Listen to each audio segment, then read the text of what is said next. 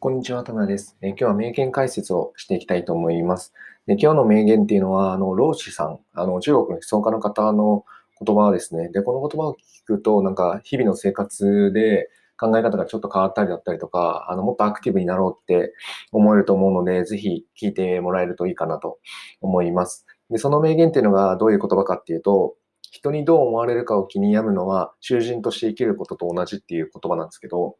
まあ、本当そうだなって個人的に思うんですよね。で、囚人っていう例えが面白いなと思って、まあ、これってつまりまあいろんな意味があるとは思うんですけど、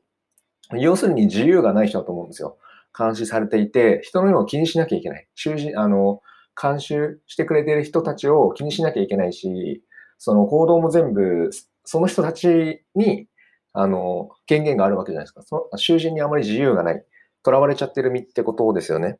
なんで、それと同じだよと。人にどう思われるかを気に病んでる人っていうのは、それとほぼ同じことをしてしまっているっていうふうに考えると、すごいもったいないなっていうふうにも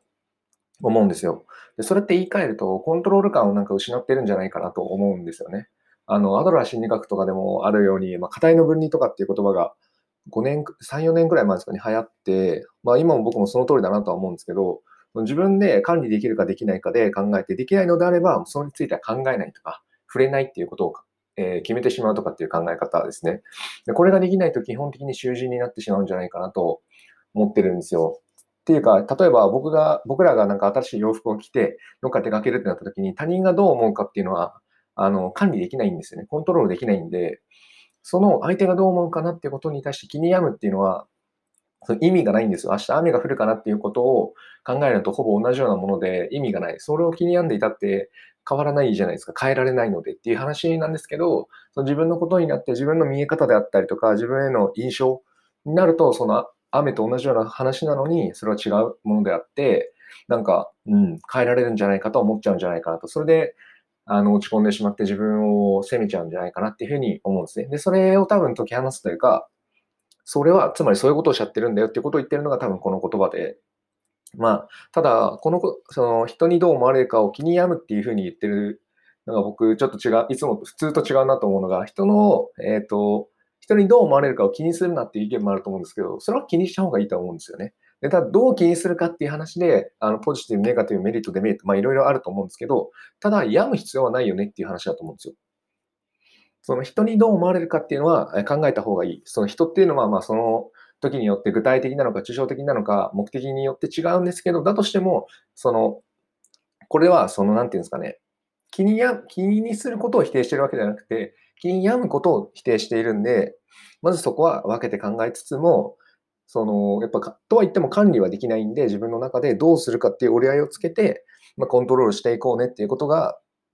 すごく大事。なので、まあ、つまり課題の分離ですよね。言ってしまうと。まあ、一言で言うのであれば、課題を分離する必要がある。どう思われるかっていうことを考えるのはいいんだけど、相手が、その、どう思ってくれるかなってことをずっとずっと悩むとかっていうのは、管理ができないんで、明日が、あの、じゃあ例えば来週旅行に行くからといって、えー、雨降るかな、雨降るかなってずっとずっと悩んで、あの、考えていたところで、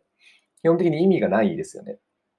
その、何も変わらないですし、報われないですし、疲れるだけなんで、っていうのっていうのは、つまり囚人のような生き方をしちゃっているんじゃないのっていう話ですね。なので、教訓としては、その、気にするのはいいんですけど、気に病むのはやめようねっていう話です。もう一回言いますけど、気にするのはいいと思うんですよ。人の、人がどう思ってるかって気にしないって、人、まあ、たまにいると思うんですよ。俺気にしないからみたいな。僕気にしないみたいな人いますけど、だから何っていう話でもあるんですよ。気にしなきゃいけない場面ってのもあって、それで人を傷つけてるのであれば気にしろよって話なんですよね。病んで、それは普通に考えているだけだって病んでるわけではないので、そこをうまく使い分けつつも、気にするのはいいんですけど、だけど、えー、気に病むのはやめようと。それは囚人のように生きているものと一緒だし、えー、自由はあるわけなんで、その自由を確保しつつ、